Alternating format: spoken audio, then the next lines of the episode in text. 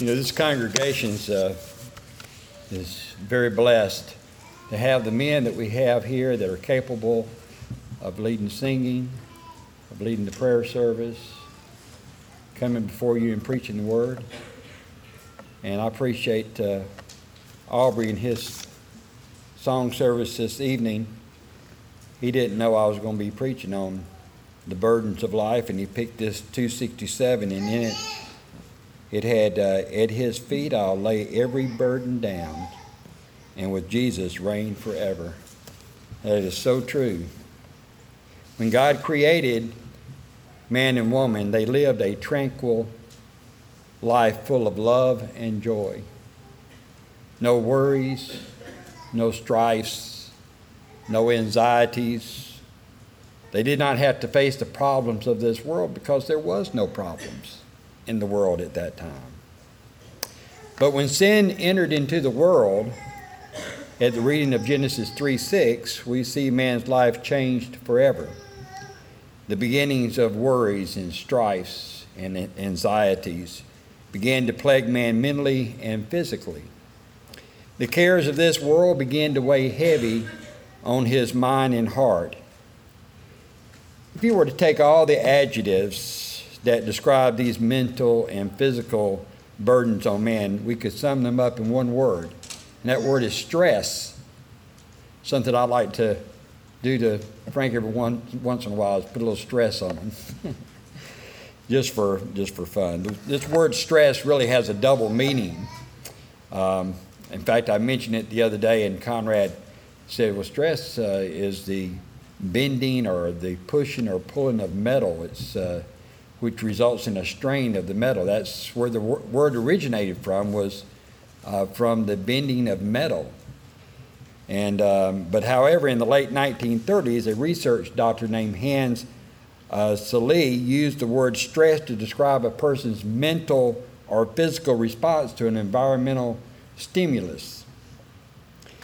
Before we begin using the word stress to describe this state, doctors recognized that we suffered mentally and physically from through outside stimulus.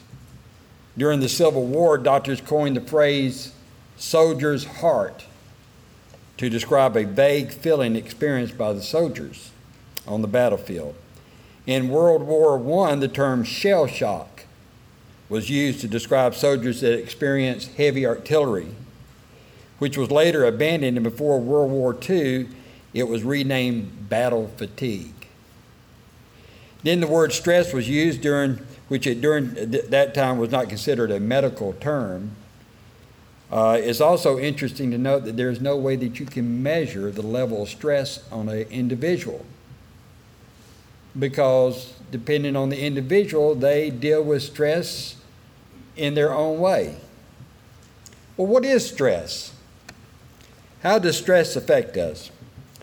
Stress is your body's mechanism to protect you in emergencies, like slamming on the brakes if you're about to hit a car in front of you. It triggers your adrenaline and gives you added strength in times when faced with life and death, death situations. However, stress in small amounts, small dosages, uh, can help you, can help you maintain your focus, maybe in preparation for a test or writing a research paper or perhaps during a, a game of billiards. A little stress of winning gives you the added focus to make that needed shot Another example would be this sermon that I'm preaching to you this evening. A little stress helps keeps me focused and to the point where I need to be in order to get it completed. And hopefully it'll be one that lasts a whole 30 minutes. But too much stress can have an adverse effect on an individual. The body has a difficult time differentiating between mental or physical threats. So if you're overly stressed due to a disagreement with a friend or with a spouse or maybe a work deadline or a mountain of bills, your body reacts the same way it would if it was in danger of life or death. If these situations persist, it becomes easy for the body to react, and prolonged stress then becomes hard to turn off. Let me interject uh, something here. Um, social media is a big cause of stress in the life of our young people. I know that's not popular for me to say, but children should be restricted from the use of social media until they are capable of handling the bullying and the negative communications that occur on these devices. Stress, if it becomes a constant companion, like it is for most people today, then your body will experience an intensified state of stress all the time. This can lead to serious health issues which can affect every aspect of your being. It can affect your body's immune system, can cause strokes, heart attacks, depression, digestive problems, weight issues, anxiety disorders, and the list goes on. This is, uh, this is serious. So, some of you may be asking, uh, who am I to talk about stress? Certainly, I'm not a medical doctor, I'm not a psychiatrist or a psychologist, but I do know about stress. Phyllis and I both know about stress. We have to maintain a payroll for 13 people every week. We have to pay the IRS their taxes every week. We have bills that come due every week. In some of the big projects that we have, we have to buy equipment daily. See, Phyllis is the financial officer of the company. She knows about stress. I don't worry about that stress. She worries about that. I don't worry about that. Robert Powell knows about stress. He's got the one of the most stressful jobs in our business, and that is taking care of the customers and making sure that the technicians are out on the jobs at the right times and, and so forth. He's got a big responsibility, and it's a very stressful job.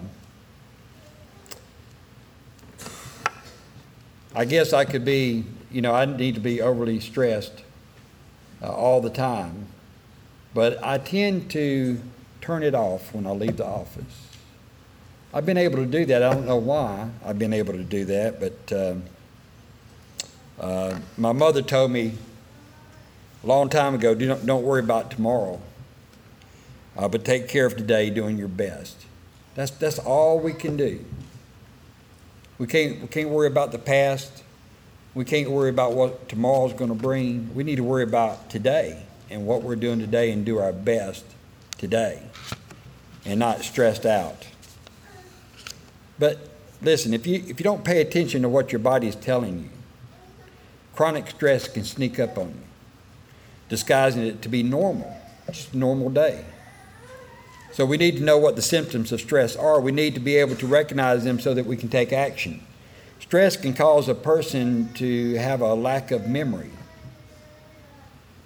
an inability to concentrate, poor judgment, seeing only the negative, anxious or racing thoughts, constant worrying Stress can cause a person to display depression or general unhappiness, anxieties and agitation, moodiness, irritability or anger, feeling overwhelmed, feeling uh, loneliness and isolation, and other mental and emotional health problems. Stress can cause a person to experience aches and pains, chest pains, rapid heart rate, frequent colds and flus Stress can cause a person to eat more or to eat less, sleep too much or too little, withdraw from others, procrastinate, there I am, or neglect responsibilities. You know, stress in our in our country is such to where people uh, revert to taking drugs, drinking alcohol, uh, other such uh, things to keep them from the stress of the world, just to keep their minds off of the things that are causing them stress. Uh, drug use in our country is on the rise. Uh, is stress the cause of this? I would say that it is. Stress also causes nervous habits. But wait a minute. We're, we're Christians.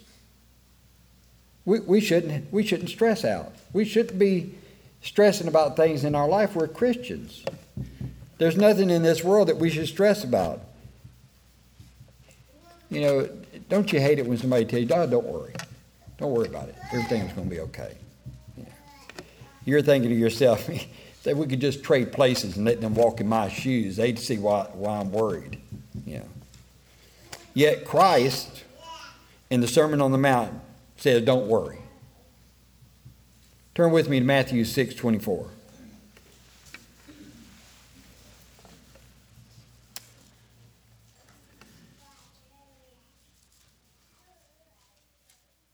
Matthew 6, beginning with verse 24. No man can serve two masters, for either he will hate the one and love the other, or else he will hold to the one and despise the other.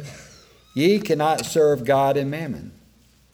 Therefore I say unto you, take no thought for your life, what ye shall eat, or what ye shall drink, nor yet for your body, what ye shall put on. Is not the life more than meat, and the body than raiment? Behold the fowls of the air, for they sow not, neither do they reap, nor gather into barns, yet your heavenly Father feedeth them. Are ye not much better than they? Which of you, by taking thought, can add one cubit to his stature? And why take ye thought for raiment?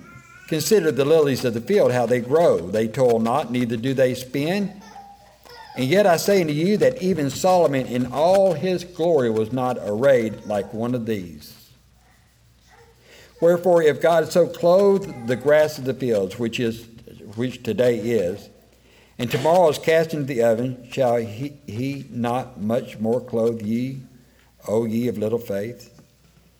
Therefore take no thought, saying, What shall we eat, or what shall we drink, or wherewithal shall we be clothed? For after all these things do the Gentiles seek. For your heavenly Father knoweth that ye have need of all these things.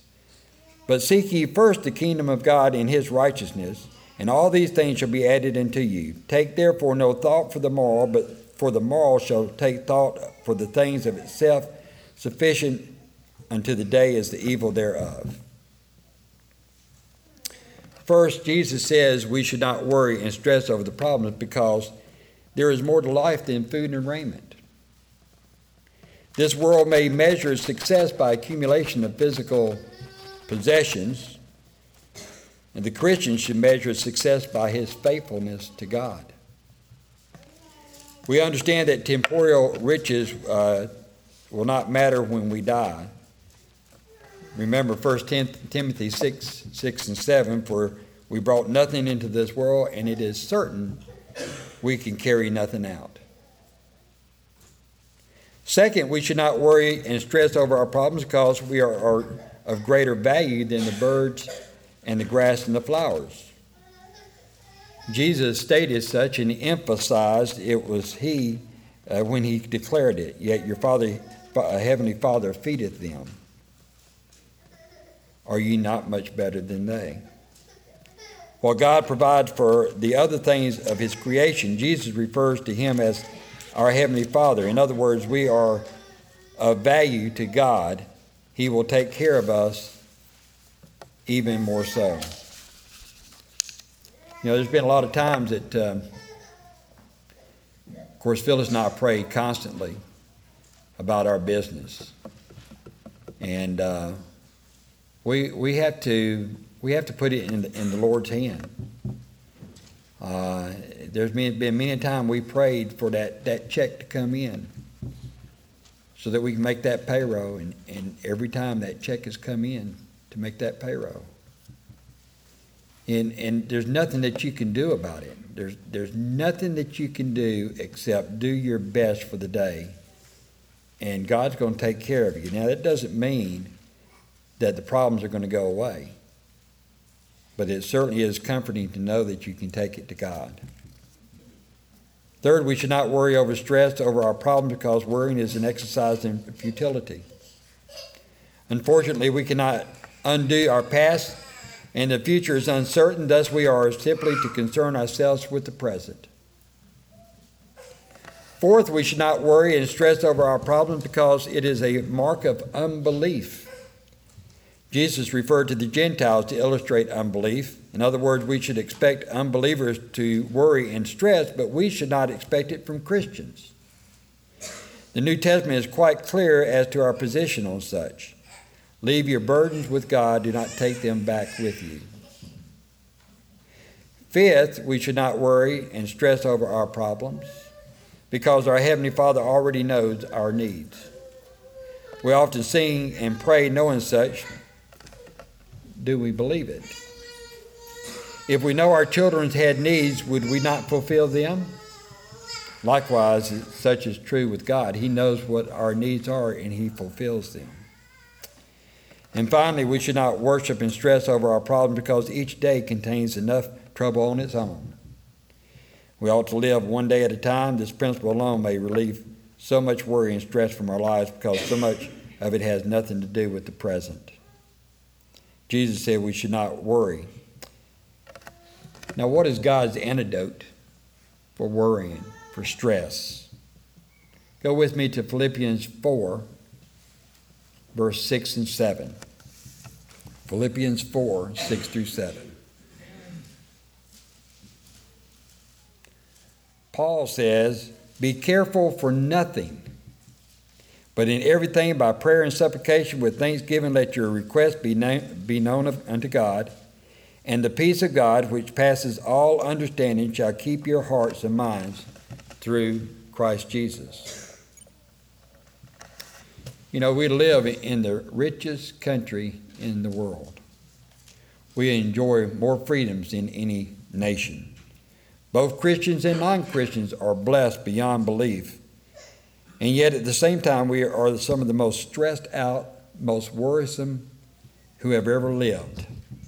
We have more doctors, more counselors, more therapists, more psychologists, more psychiatrists than any other nation in the world, all specializing in the area of helping people cope with the stresses, the worries, and anxiety of daily living.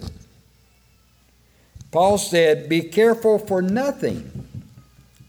The King James, the New King James Version says, Be anxious for nothing. This is not just anyone telling us not to be stressed out, but the Apostle Paul. Worrying, being stressed is an indication that we think God isn't capable of taking care of the matter or looking after us. Worry is putting question marks where God has put periods. When Paul says, be anxious for nothing, he means nothing. It includes not worrying about yesterday, not worrying about what's going to happen tomorrow.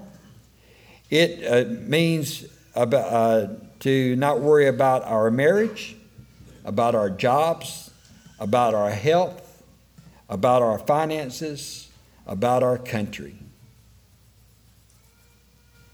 And by the way, there was no conclu- uh, uh collusion we found out today.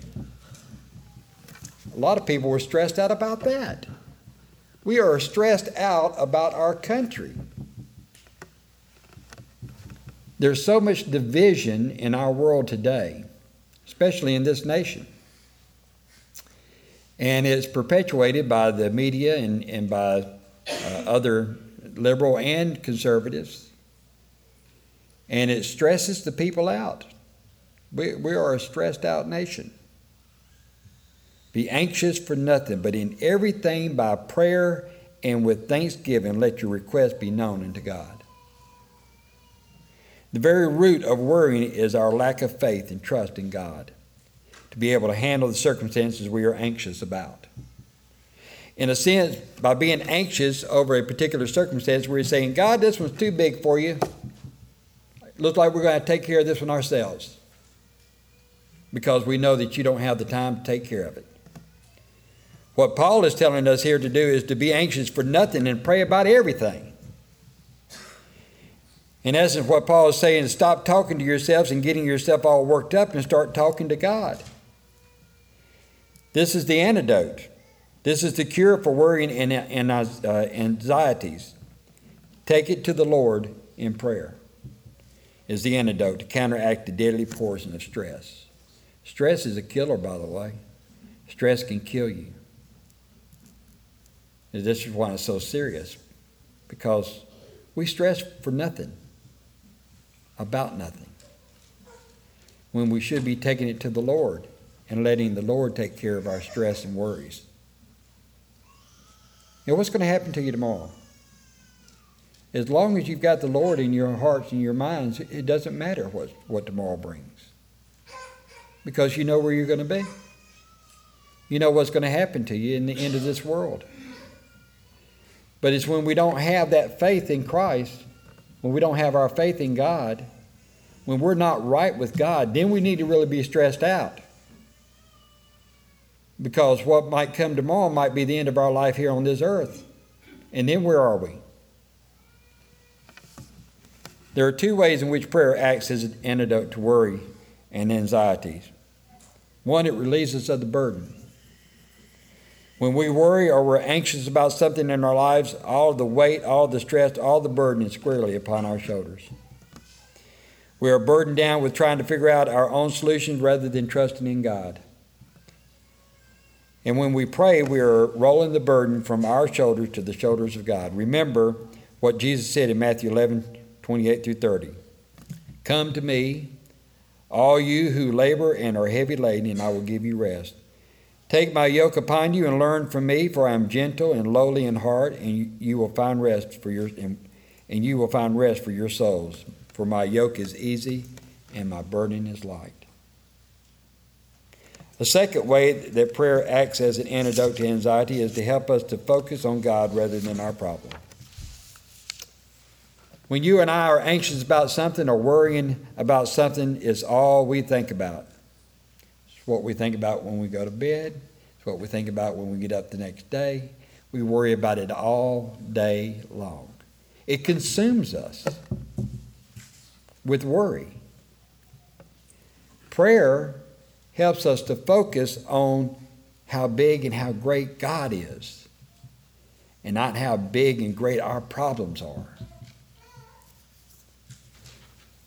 Finally, brothers and sisters, God promised us in Philippians 4 6 and 7 if we will stop short of worrying and pray to Him with thanksgiving, then the peace of God, which surpasses all understanding, will guard your hearts and minds through Christ Jesus. That's not saying that our problems are going to go away. It's not saying that uh, it won't get worse. But it does give us a peace that God knows our problems and that He is our God, and no matter what happens, we, He is in control of our lives, and ultimately He will take care of us. This is why I can leave the office in the afternoon and not worry about yesterday or tomorrow. I just leave it there at the office and I go home and I, I carry on. And I'm trying to teach Phyllis how to do that a little bit better because we all worry and we all, you know, take the worries of our lives differently. And we need to learn how to, uh, to deal with them. Got a story here. This, uh, the story is told of a man who got a permit to open his first liquor tavern in a small town. The members of the local church were strongly opposed to the opening of the bar, so they began to pray that God would intervene. A few days before the tavern was scheduled to open, lightning hit the structure and burned it to the ground. The members of the church were surprised but very pleased at what had happened until they received a notice that they would that the would-be tavern owner was suing the church. His contention was that their prayers were responsible for the loss of his business. The church denied the charge. At the conclusion of the preliminary hearing, the judge remarked, At this point, I don't know what my decision will be, but it seems to me the tavern owner believed in the power of prayers and these church members don't. Do you truly believe in the power of prayer? Do you believe God is big enough to handle your greatest worries and fears? Do you believe God is big enough to handle the problems you are worried, worrying yourself sick over? This, we need to take our problems to God and let Him deal with them. Be careful for nothing, but in everything by prayer and supplication with thanksgiving let your requests be made known unto God, and the peace of God, which passes all understanding, shall keep your hearts and minds through Christ Jesus. Is there stress in your life? If so, you can go to God in prayer and lay your burdens at His feet. However, if you're not a child of God, uh, God you cannot help your, uh, He cannot help you.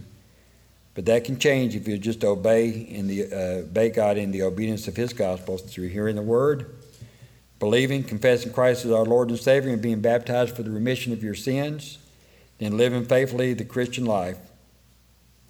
During this invitation song, if you have any needs, we ask that you come forth so that we can help you.